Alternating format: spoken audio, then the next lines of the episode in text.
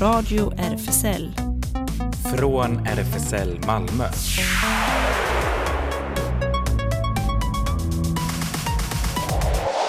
Välkommen till Radio RFSL, Riksförbundet för homosexuellas, bisexuellas, transpersoners, queeras och intersexpersoners rättigheter.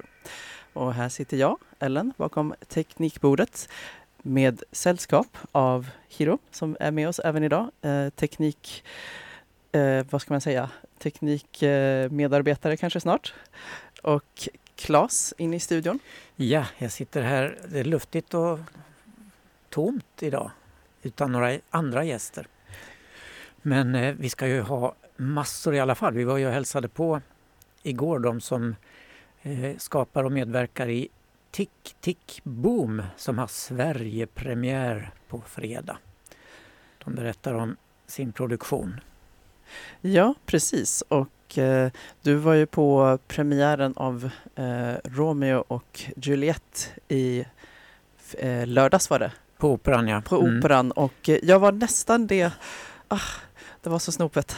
Ja, du missade ju en hel timme där, men du följde den på radion i alla fall. Ja, det var ändå kul tyckte jag att upptäcka att de eh, sänder direkt i P2. Faktiskt. Mm. Ja, och så har vi ju eh, nyheter och eh, massor av det händer. Ja, det har vi verkligen. Du ska berätta om en bok. Ja, jag, skulle, jag hade lovat att jag skulle recensera en bok som heter Skuggan av paradiset av Håkan Lindgren idag. Men det får bli nästa vecka istället. Det är en bra bok, så lyssna på min recension då. Ja, och vi ska börja med musik eh, som vi tackar eh, Hiro för låtvalet. Här kommer Both med Todrick Hall. Välkommen igen. I can do both. I can be your boy toy, I can be your bride. I can shut my mouth or I can open wide. Do you want the masculine or feminine can do both. I can do both. I can do both. both. You can call me babe, want a 30 inch weave or goatee. I can do both. Both med Todrick Hall. Mycket passande. Ja, Todrick Hall verkar ju kunna vara lite vad som helst. Ja. Sympatiskt tycker jag. Ja.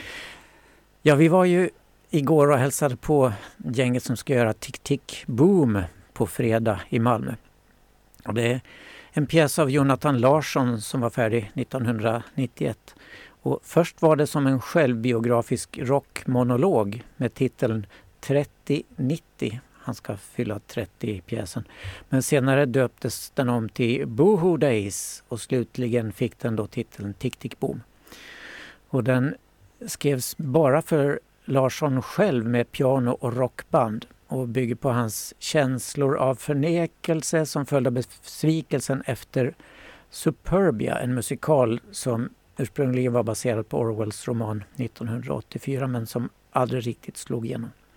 Larsson dog i januari 1996 innan han riktigt hunnit slå igenom och bara två dagar innan hans riktiga storsäljare, musikalen Rent, skulle ha sitt första genrep.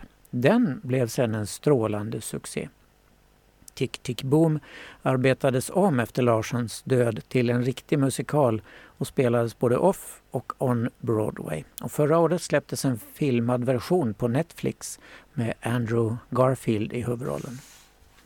Handlingen då? Jo, året är 1990 i New York City. Vi är bjudna på födelsedagsfest för Jon som fyller 30 år.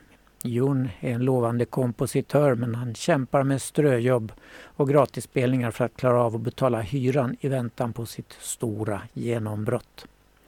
Och Jon spelas här av Filip Wikström. Susan är eh, en i gänget här. Hon spelas av Kim Bergqvist. Hon vill gifta sig och flytta från Manhattan. Och Michael, som spelas av Erik Espinosa, eh, klättrar på karriärstegen och Jon kämpar med att skriva nästa stora amerikanska musikal. Alltså. Det är en berättelse om tid. Hur mycket tid har en människa? Och en berättelse om val. Hur påverkar valen jag gör resten av mitt liv? Hiv-epidemin i 90-talets New York gör sig ständigt påmind. Vänner och kärlekar kommer och går och mitt i allt pågår livet. Och i programmet för den här föreställningen står det så här. Välkommen som gäst i det bohemiska kollektivboendet. Lägenheten som Jon och Michael delar på södra Manhattan fast i ett industriområde den här gången i Malmö. Låt dig omslutas av festen, umgänget och musiken. Ta för dig av dryck och snacks, sätt dig i en bekväm soffa eller dansa till musiken. Men fingra inte på stereon för då blir Susan sur. Det här är alltså vad som kallas för en immersiv föreställning. Ett ganska nytt begrepp för mig. Eh, och det är en scenkonst eller genre som befinner sig i gränssnittet mellan teater och performance, föreställning och utställning och där publiken är interagerande, alltså deltar mer eller mindre aktivt. Och för regin av det här svarar Helena Rör. Visste du vad immersiv teater var för någonting? Jag hade faktiskt hört det eh, någon gång för ett bra tag sedan. Så att, ja. ja. Ja, vi ska ju gå och se den och recensera den nästa vecka. Det ska bli spännande att uppleva detta med immersiv. Vi cyklade alltså väg igår till spelplatsen, Ellen och jag. Spelplatsen är ett stort rum på Pågenområdet i korsningen Lantmannagatan-Kopparbergsgatan. Och där ska Jon då hålla sitt 30-årskalas på fredag. Och publiken blir Jons gäster. Ett party på 25-30 personer ungefär per föreställning. Och det blir sammanlagt 15 föreställningar fram till den fjärde i tolfte. Och vi träffade alltså igår regissören Helena Rör, huvudpersonen Jon eh, Filip Wikström och Kim Bergqvist som spelar Susan. Hon spelar också alla andra kvinnliga roller och dessutom är hon idégivare med mera. Här sitter vi i alldeles egendomlig teaterlokal som jag aldrig har hört talas om tidigare. Hur kom ni på idén att eh, göra det hela här? Ja, alltså idén till hela det här konceptet eller föreställningen eh, kom till mig för typ åtta år sedan. eh, när jag bodde i London och såg en immersiv musikteaterföreställning. Eh, och sen dess har jag gått och fnulat på vilka föreställningar man skulle kunna spela så här. Uh, och jag letade efter något som kändes lite som en Soho apartment, alltså en lägenhet, kollektivboende i New York. Och föll för de fina fönsterna i lokalen. Mm. Men visste du att den var tillgänglig? Eller du gick på pågen och sa hej, får vi Ja, det här var nog den eh, 20 lokalen i ordningen kanske som jag ja, fick nys om. Eh, och berätta lite om pjäsen. Vad, vad går det ut på? Ja, jag skulle säga att det handlar om John som eh, har en 30-årskris. Det kan ju låta både stort och ganska banalt. Mm. Um, men jag tror att det är någonting som, vi har ju alla kriser då och då i livet. Om det har en siffra på sig eller inte, det, det betyder inte så mycket utan det är ju vad den innehåller som betyder någonting. Och för John som är då en uh, ung och begåvad kompositör som vill skriva musikaler. Det är ju väldigt baserat på Jonathan Larson själv. Eh, kan man säga. Så handlar det om vad som händer dagarna innan han fyller 30. Och dagarna innan han har, får ha en workshop med sin nyskrivna musikal Superbia. Så det är väl liksom grundhistorien. Mm. Precis ja, och, och, som du är inne på så kan man säga liksom att eh, Eh, vi spelar ju en slags eh, musikal eller scenversion av, av Tick Tick Boom. Men Tick Tick Boom var egentligen liksom en eh, lite närmare som du sa Helena, en självbiografisk liksom rockmonolog kan man väl säga som, som med, med årens gång kommer att omvandlas till en musikal eller scenversion. Då. En rockmonolog där, där Jonathan Larsson eh, försöker beskriva och, och skildra liksom vad det innebär att, eh, att, att bli nekad eh, när man försöker skapa och bli nekad gång på gång. Men, men att bli nekad men också att ändå ha visioner mm. och vilja skapa. Och hur hitta tillbaka till det när man då har blivit nekad eller fått ett så här tack men nej tack. Ja. Och det är ju lite spännande för just Jonathan Larson är ju mest känd för Rent. Mm. Eh, och det är ju en dialog i den här föreställningen där hans agent säger ja, men skriv en till. Och mm. den blev ju Rent. Mm. hur ska det hela gå till? Det är en annorlunda typ av föreställning. Ja, men publiken är gäster på Johns 30-årsfest. Eh, men de får sedan också följa med den här veckan inför. Men de eh, bjuds in på den här festen och så får de gå omkring och vi vill gärna att de ska liksom följa det de hör och ser och eh, sätta sig, ställa sig där de hör och ser bäst och uppleva med alla sinnen. stod i, på er hemsida att man får inte röra stereoanläggningen för då blir Susanne arg. Ja, man ska väl inte pilla på musikmanickerna. Men det var mer en rolig grej. Eh, hur har det varit att regissera det här då? Och ta publikens oväntade rörelser i beräkning? Ja, men jag har ju fått vara den publiken, fast jag är bara en person nu under repperioden. Eh, Och jag tycker att det har varit väldigt utvecklande att få tänka liksom, nästan fyrdimensionellt.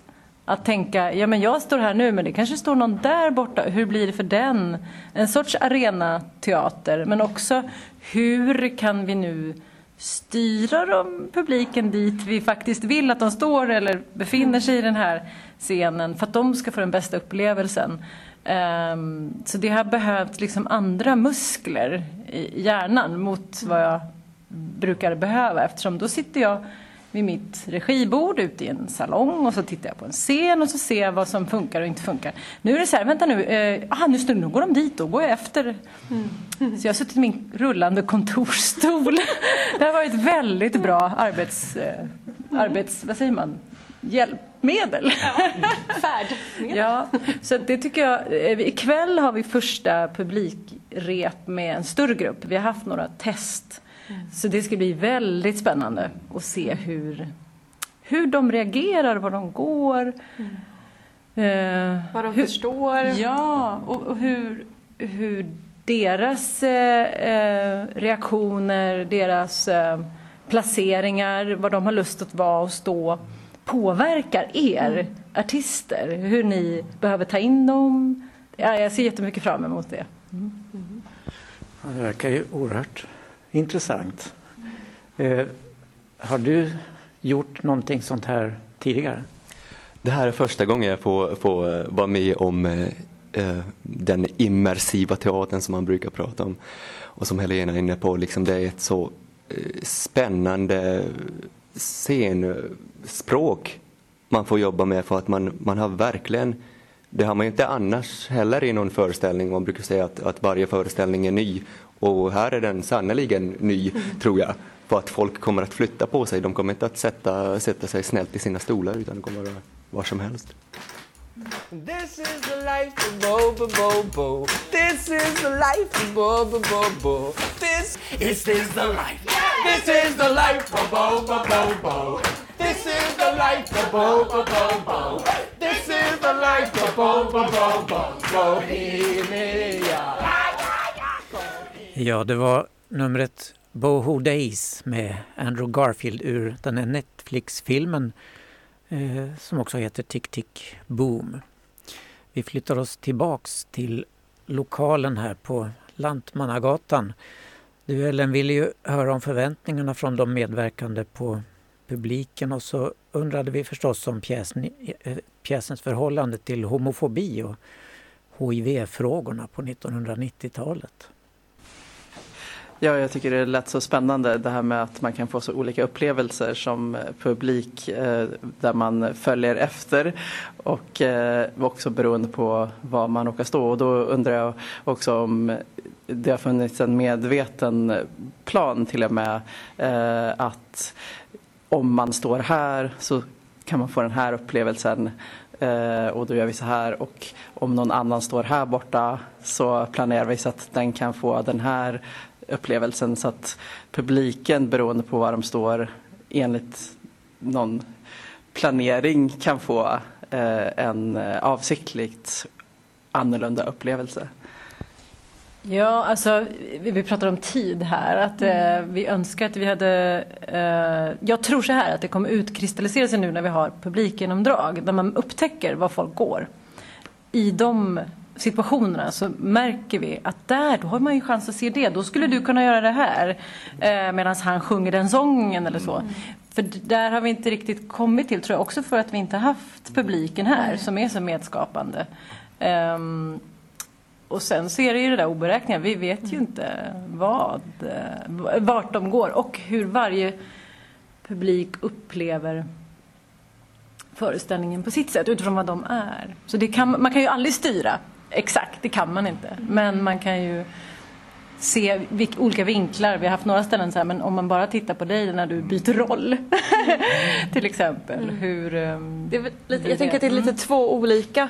En grej är ju att vi har försökt spela liksom 360 så att man ska kunna ändra beroende på, men nu står det alla bakom mig, men då spelar vi så istället. Men en annan grej är också där man, om den här spelas på en scen, jag går av scen och kanske byter om. De här liksom mellanbitarna. Det har vi lite kvar, så det ska bli spännande att jobba med den här veckan. Ja. Ja, men framförallt för dig och Erik som byter roll ganska ofta, särskilt du eh, som byter roll så här. För du eh, Filip, du är i samma roll hela tiden. Det är jag.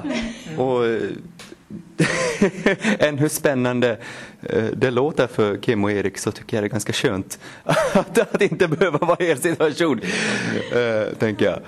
Men, men som ni sa, liksom, hur, hur det artar sig sen liksom, när man väl byter karaktär och roll på scenen är skitspännande. Liksom. För det pågår ju hela tiden, spelet. Även, ja. men spe, speciellt då när jag i vanliga fall skulle gått av scen. Ja, men då måste jag fortfarande vara i roll. Liksom. Man kan välja att följa bara mig under 90 minuter om man vill. Ehm, Men det är nog mer spännande att följa John. Den har ju, precis som Rent då, eh, vissa inslag av typ homofobi, den typen av Teman. teman. Mm. Hur märks det här i denna föreställning? Ja, jag skulle säga att det inte märks lika mycket som i Rent. Men det finns där och man förstår ännu mer fröet till Rent, tycker jag. Ehm, när man tittar på det med de ögonen. Eh, det är ju hans bästa vän som eh, inte vågar komma ut, kan man säga så? Eller inte vågar stå upp för, eh, det här skulle vi kunna prata med Erik om, så jag spelar honom, men ehm, det sägs inte heller. Jag märker där att den är skriven 1990, är den skriven 1990? Ja. Just för att man inte tar ut den svängen, inte berättar mer om att han kanske faktiskt är sjuk. Att en, eh, vilket om det var en pjäs skriven idag skulle vara en helt annan, eh, vi har en helt annan öppenhet. Både med att vara homosexuell och annat men också om man skulle ha HIV. Det finns ju, vi har ju kommit så långt, vilket är fantastiskt. Och det märks i pjäsen, eh, skulle jag säga. Fast det finns där, han vill prata om det, upplever jag. Jag vet inte vad ni säger. Mm. Alltså, scenen där man får reda på att Michael är sjuk är ju också det som är någon slags eh, slut och start för John i hur han ser på livet. Så det är ju viktigt även om det inte är det som vi liksom porträtterar i varje scen och varje minut i föreställningen så är det ändå något slags ja, men startskottet till nästa föreställning. Då flyttar vi oss ut i själva teaterlokalen. Och här repeteras det. Här är alla instrument uppställda mitt i lokalen. Stor lokal.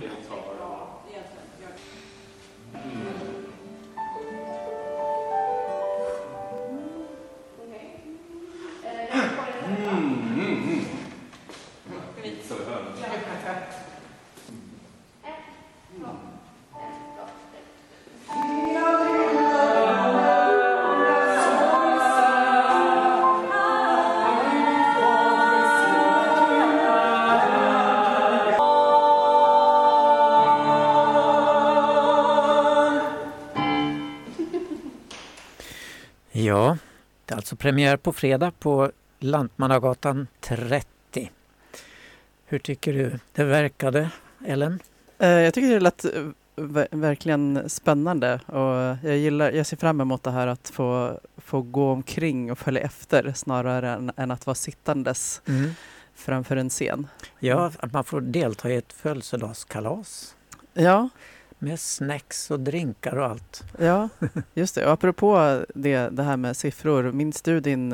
eh, Hade du en 30-årsfest, Claes? Nej, det tror jag inte. Ja, det minns jag inte. Nej, jag tror faktiskt inte jag gjorde något speciellt heller när jag fyllde 30. Det var inte, inte en grej. Nej, jag upplevde det inte som nu är livet slut eller något sånt där.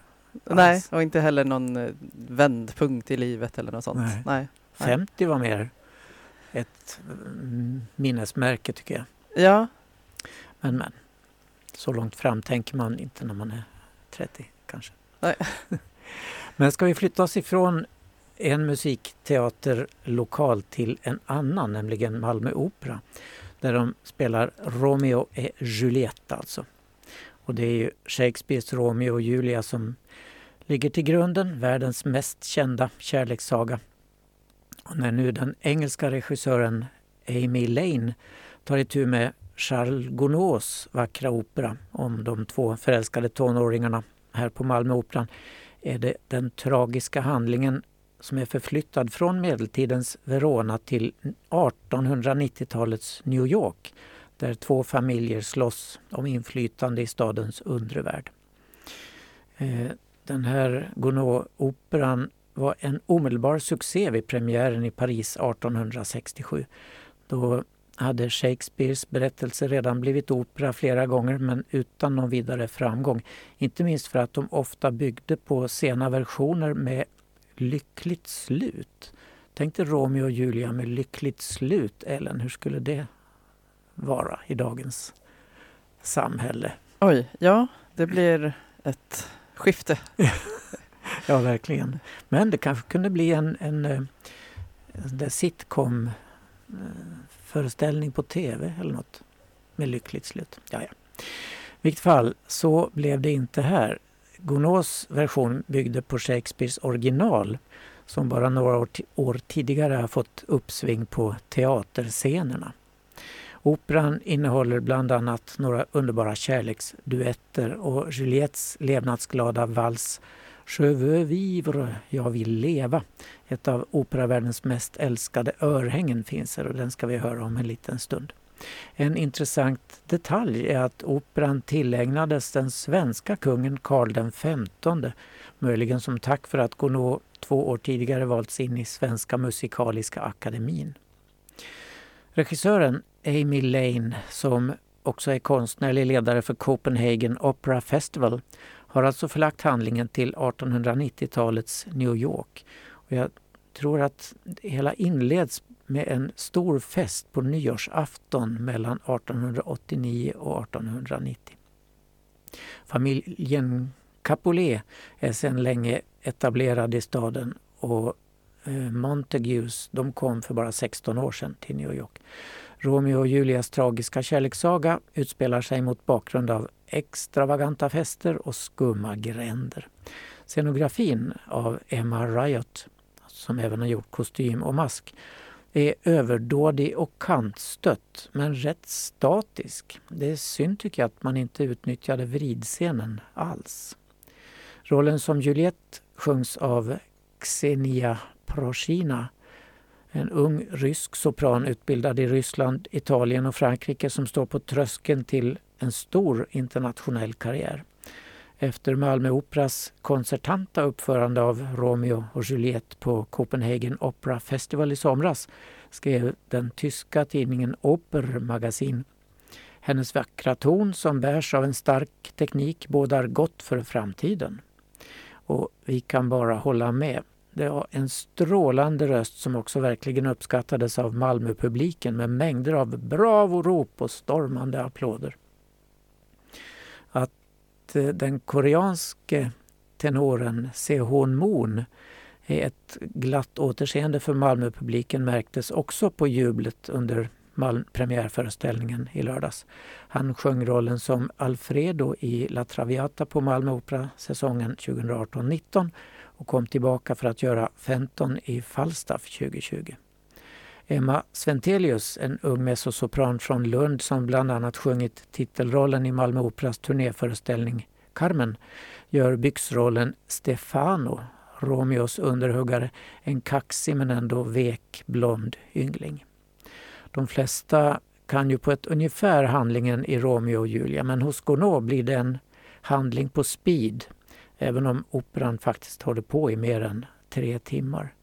Alltså den är uppdelad i, i fem olika eh, akter och scener. Först är det då festen hos eh, cirkusfamiljen Capulet. Romeo och Julia ser varandra och blir blixtförälskade efter tre sekunder. Och så har vi balkongscenen där Romeo smyger sig in i trädgården under Julias balkong och slinker upp i hennes sovrum. Vi gifter oss, sa de. Och det säger de med väldigt mycket sång och toner och sånt där. Och sen blir de vigda av broder Laurent. Och där är det inte några krusiduller heller. Jaså, ni vill gifta er? Okej, kom här då. Eh, slagsmålet är ju viktigt förstås, där Tibalt dödar Mercutio och Romeo blir rasande och dödar Tibalt i sin tur. Varpå han landsförvisas av hertigen. Fast en hertig i New York, jag ska vara en, en eh, sån där brottslig hertig som leder ett gäng kanske. Men sen ser det ut som om den här hertigen mördas när ridån just går ner utan någon vidare kommentar. Lite märkligt tyckte jag. Sen är det bröllopsnatt eh, för Romeo och Juliette. Och sen ska hon tvångsgiftas. Pappan ska gifta bort henne och då väljer hon då med hjälp av broder Lorraine att få en drog som kan bli så som död. Och sen är vi i kryptan och Romeo kommer dit, ser henne. och hon är död! Så bra att jag har gift här i fickan och kan ta det då. Och då vaknar Julia, ser Romeo som ligger där. Åh, han är död. Så bra att jag hittar den här dolken i kryptan så jag kan ta livet av mig. Men de hinner sjunga en hel del innan han dör och hon sen sticker sig. Det är en se och hörvärd föreställning. Solisterna är strålande och hela kören får delta både sjunga och agera och det är kul att se. Ett antal dansare medverkar också, understryker och förstärker handlingen, koreografi av Michael Berry. Och Malmöoperans orkester gör återigen en fantastisk insats under dirigenten Patrik Ringborg. Och han är verkligen uppskattad av alla. När han kom upp på scenen i applådtacket så fick han tusch, alltså en sån där fanfar av orkestern och det är inte alldeles vanligt. Men så här låter i alla fall Juliettes lätta och luftiga aria Je veux vivre. Tyvärr inte med Xenia Prochina utan från ett album med amerikanska sopranen Nadine Sierra.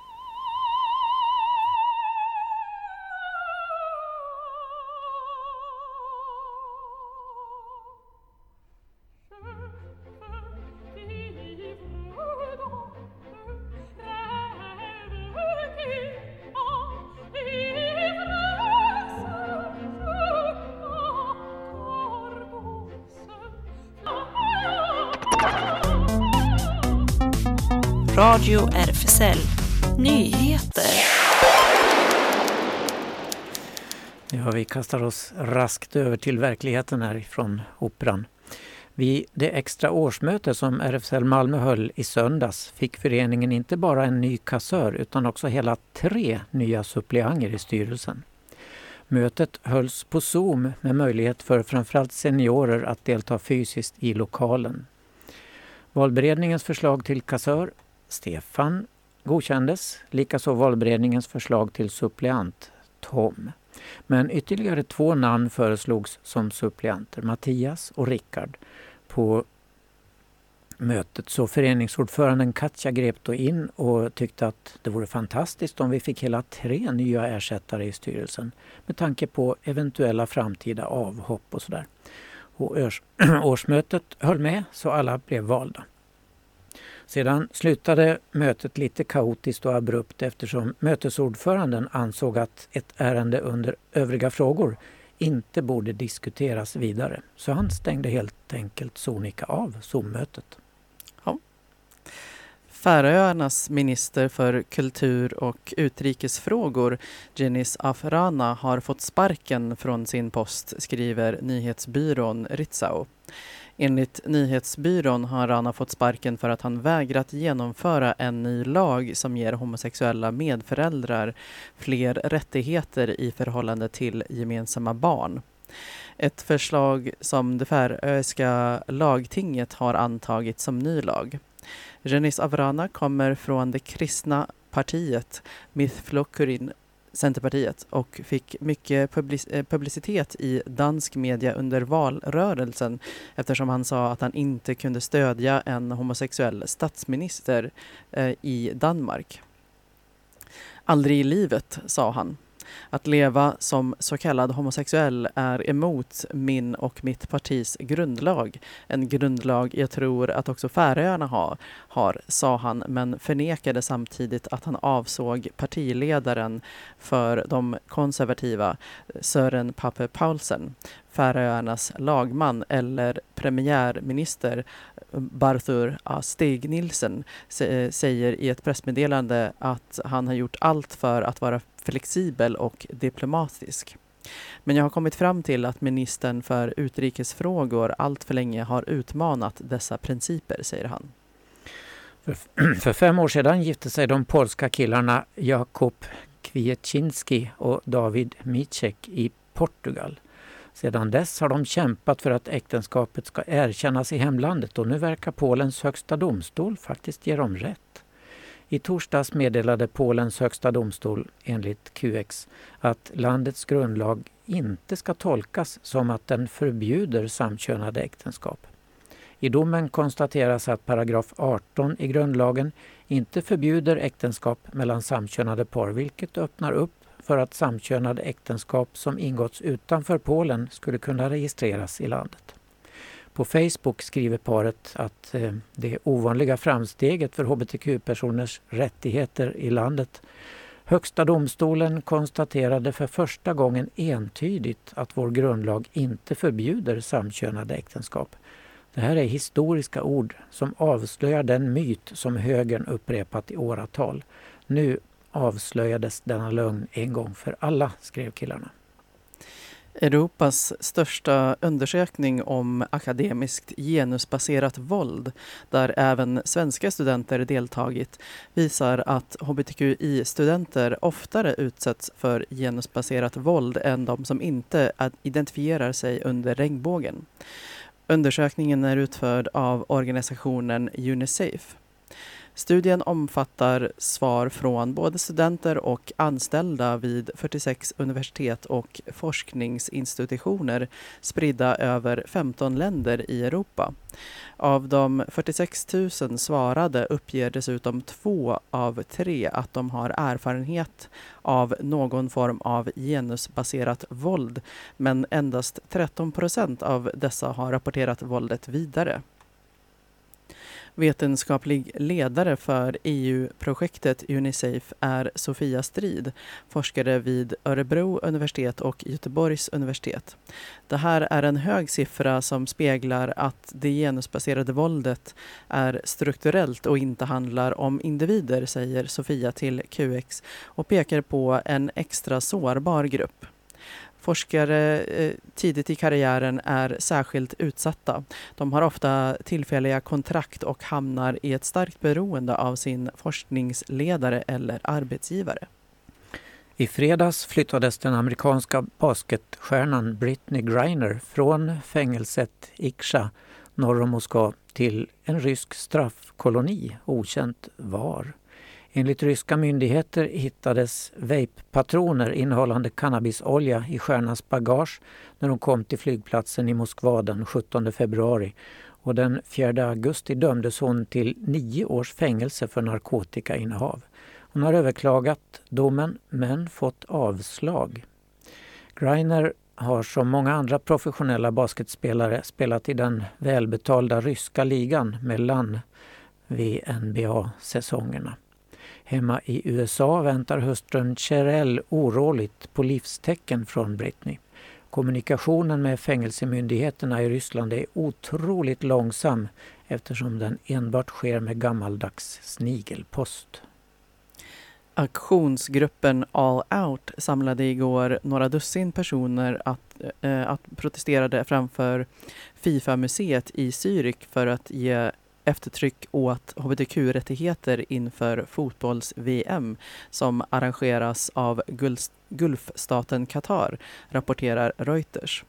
Vissa fotbollsspelare har uttryckt oro över rättigheterna för fans som reser till evenemanget.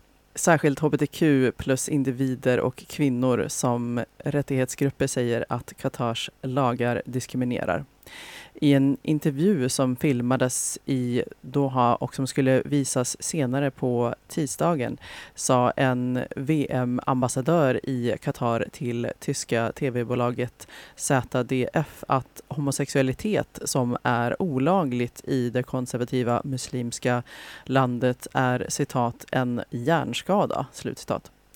All Out vill att Fifa ska pressa Qatar att avkriminalisera samkönade relationer och skydda hbtq plus-gemenskapen. Gruppen säger att Fifa inte offentligt har förbundit sig till konkreta åtgärder som skulle garantera säkerheten för hbtq plus fotbollsfans, eh, homosexuella spelare eller den lokala hbtq plus-gemenskapen. En tidigare gästarbetare i Qatar säger att qatarisk polis gillrade en fälla där han utsattes för en gruppvåldtäkt. Efteråt greps han för homosexualitet och tvingades betala böter. Gästarbetaren avslöjar för The Independents systertidning The Eye, citerad av QX, hur den qatariska polisens jakt på homosexuella kan se ut. Han kom till Qatars huvudstad Doha från Filippinerna för att försörja sin familj efter att hans pappa dött. Han började arbeta som kontorsassistent och skickade hem en större del av sin lön varje månad. I början av 2018 kontaktades han genom en datingapp för homosexuella män av en man som uppgav sig att vara en gästarbetare från Turkiet. Mannen erbjöd honom 300 rial, som är nästan 900 svenska kronor, att möta honom på ett hotellrum med smink och en klänning. Ett erbjudande som han accepterade för att ha råd att leva i landet. När han kom till hotellrummet möttes han av den turkiske mannen och sex ytterligare män som identifierade sig som katarisk polis. Jag ville hoppa ut genom fönstret men det gick inte, det var för högt. Sen omringade de mig och kastade ner mig på sängen där de turades om att våldta mig, säger han till The Eye. Därefter fick han tillbringa en natt i häkte tillsammans med en annan man som fångats på ett liknande sätt.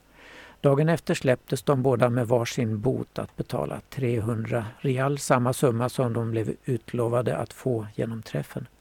Och så deporterades de till sina hemländer. Enligt The Eye har flera andra homosexuella män i Qatar vittnat om att de lurats av polisen på samma sätt. Och nästa vecka börjar det starkt kritiserade fotbolls-VM i Qatar. Homosexuella varnas starkt att åka dit. Miss Argentina och Miss Puerto Rico har hållit sin relation privat men nu är de redo att dela med sig av kärlekslyckan och avslöjar dessutom att de är gifta. Den 28 oktober sa Mariana Varella, 26 och Fabiola Valentin, 22, ja till varandra. Paret träffades under skönhetstävlingen Miss Grand Internation, eh, International 2020 och började dejta i smyg. Men nu är de själva redo att berätta. På sina sociala medier har de delat en film som visar allt från frieriet till privata kärleksstunder och slutligen från bröllopsceremonin. Paret möttes av mängder av kärleksfulla lyckönskningar på sina sociala plattformar. Eh, så här skrev till exempel signaturen Lydia på Twitter. På min tid skulle detta inte ha kunnat hända men som 65-årig kvinna älskar jag att se det. Jag är så glad för dem. Jag önskar att jag kunde ha varit som dem men istället har jag nu en man som jag inte gillar. Det var klartal. Nästa lördag ska dragstjärnan Sharday, The Artist, eh, hon ska då ha en ny syndig show på gång på Moriskan i Malmö. QX kollade upp inför showstart den 19 november. Seven Deadly Sins är en väldigt interaktiv show som bygger på just de sju dödssynderna där publiken är en stor del av showen, vare sig de vill eller inte. Det blir massa tokiga tävlingar och upptåg som blandas med uppträdande av spektakulära och nervkittlande show, dans och humornummer samt chockerande stand-up och galenskaper alla Share säger Share själv. Och självklart finns det många fina priser för publiken att hämta hem om de vågar visa sina syndiga sidor, berättar hen för QX. Med sig har hen dansarna Hilda Holm och nytillkomna Beatrice Lindvall Leisfeldt som speciell gäst för kvällen finns också Venus Verza, Lukas Leifsgård, som är ett nytt stjärnskott på Dräggscenen. Det kommer att bli hysteriskt roligt, lovar Share hur skulle du sammanfatta hbtq-scenen i Malmö? frågar QX. Den är väldigt liten och blir bara mindre och mindre. Det finns vissa dragscener kvar men den sista hbtq plus-baren stängdes ner nyligen. Så det finns inte så många trygga ytor för hbtq plus-personer att samlas på. Förhoppningsvis kan Sharedays shower bli en sån mötesplats för communityt som gillar att ha kul. Men det har poppat upp en ny dragklubb i Malmö, Klubb Mermaid, som produceras av Jonna Blode Hanno. Hon eh, tycker att det fanns för lite drag i Malmö och körde igång klubben som huserar på Grand i Malmö en torsdag i månaden. Nästa show där blir torsdag den 24 november. Och så här låter Högmod från albumet Sju dödssynder med Lättjans kapell.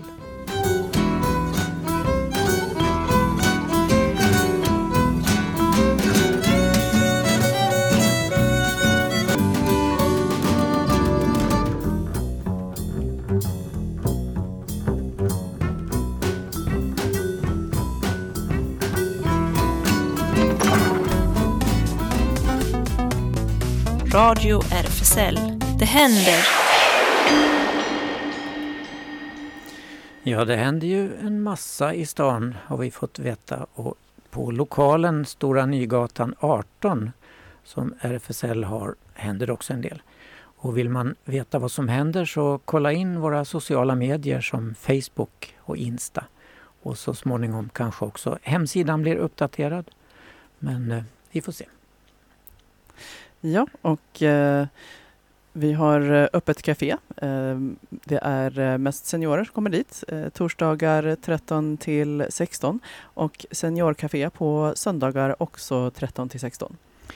Ja, och sen eh, idag, onsdag den 9 11 klockan 19 till 20.30 är det ett eh, evenemang som heter Anhörig eller medberoende till någon med alkohol, drog och eller spelmissbruk. Arrangör är RFSL-rådgivningen Skåne och plats alltså RFSL-lokalen i Malmö. Föreläsning om beroendesjukdomens mekanismer och symptom. Vi fortsätter sen kvällen med att diskutera medberoende och det är att vara anhörig till någon med beroendesjukdomen. Vilka symptom har medberoendet? Vad kan jag göra för att ta mig ut ur beroendet? Kvällens föreläsare är Maria Törnblom, behandlare och beroendeterapeut på Human Gardening och poddare i Tillfrisknade-podden, med mera. Och Jana Doncic ger en introduktion. Space Malmö träffas eh, nästa gång lördag den eh, 12 november klockan 15 i lokalen eh, till ett gemensamt samtal med rubriken Coming to terms with your ASPEC identity. Space Malmö söker också volontärer för den fortsatta verksamheten. Är du intresserad, hör av dig. Och mer info finns på Space Malmös Instasida. Bi plus Skåne ordnar träffar för bi och pansexuella. Nästa träff i RFSL-lokalen blir den 16 november klockan 18 till 20. Och mer info på Facebook-sidan Bi plus Skåne. Newcomers har sin populära kaféverksamhet för nyanlända eller asylsökande hbtqia-personer på fredagar klockan 15 till 19 och eh, även träffar på måndags eftermiddagarna för sociala kontakter och juridisk hjälp. Habitat Q, ungdomshänget, måndag och torsdag 17 till 20. Man kan kolla på Facebook eller Insta där är det adressen snabel habitat Q och DMa för att få veta var man träffas. Och SLM Malmö håller till på Sallarupsvägen 30. Det är eh, en medlemsklubb för bara män. Eh, tisdagar är klubben öppen eh, 20 till 24 men dörren stänger 22. Lördagar är klubben öppen 22 till 02 men dörren stänger vid midnatt. Och SLM Malmö har byggt om och entrén är numera från baksidan. Istället för att gå in från gatan går du runt huset huset. Eh, och de säger att vi har bytt entré för att öka säkerheten. Ja, antirasistiska dagarna i Malmö ordnas av Tamam Rättvis organisering och Arena 305 pågår från idag till 11 november klockan 20. Eller hur? Mm, det stämmer. Uh, nu ska jag scrolla ner här också och någonting som eh, också uh, pågår ja, nu om, om sex minuter cirka. idag är ljusmanifestation till minne av novemberpogromen på Möllevångstorget. Och så här skriver arrangörerna. Vi samlas varje år för att minnas och hedra alla de judar, romer, homosexuella, oppositionella och personer med funktionsnedsättningar som föll offer för nazisternas utrotningspolitik. Novemberpogromerna pågick mellan 7 och 13 november 1938 och nådde sin kulmen natten mellan 9 och 10 november då hundratals judar mördades eh, av SA Hitlerjugend och av civila. Eh, många tvingades eh, begå självmord och veckan efter greps cirka 30 000 judar och skickades till koncentrationsläger. Så det är eh, till, till deras minne. Ja, sen måste jag komma med en rättelse här. Jag sa att Bi plus Skåne ordnar träffar för bi och pansexuella och nästa träff blir i RFSL-lokalen den 20 november. Söndag den 20. 15 Klockan 15? Till 17. Till 17, okej, okay, så vet vi det. Så bra. Tack Kiro. Just det. Och eh, imorgon fredag, lördag och även eh, samma dagar nästa vecka eh, blir det Min totala njutning, Lilith och Daniel Mars eh, på Lilith Performance Studio, Bragegatan 15. Ett performanceverk med dikter och eh, mycket deg. Lät intressant. Ja. Ja. Eh, och också en eh, im immersiv föreställning. Just det. det. Publiken får gå in där och kladda med degen och lyssna Jaha. på dikter av, av Mors. Ja. Och så är det feministisk festival i Malmö också. Den 11 till 13 november. Och det är på så många ställen runt om i stan. Far i hatten, RFSL Malmö, ABF och Plan B till exempel.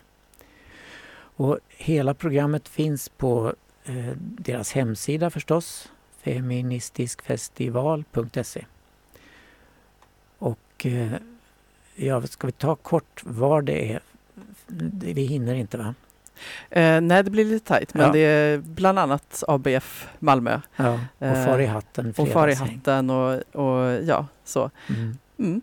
Eh, ja, det var vad vi hann med idag. Ja, precis. Men eh, vi ska ta en eh, avslutningslåt här, eh, också eh, tillhandahållen av Hiro. Eh, vår kanske blivande tekniska medarbetare. Här kommer Eros Agape Filia med Sara Parkman. Tack för idag. Hej då. Hej då.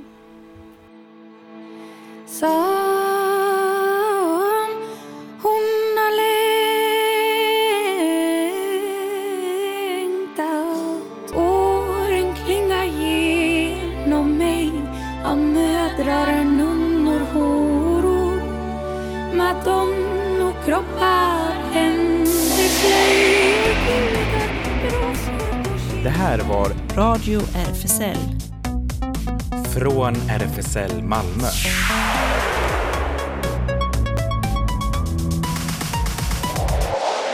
Kolla in Radio RFSL på Instagram och Facebook för mer information.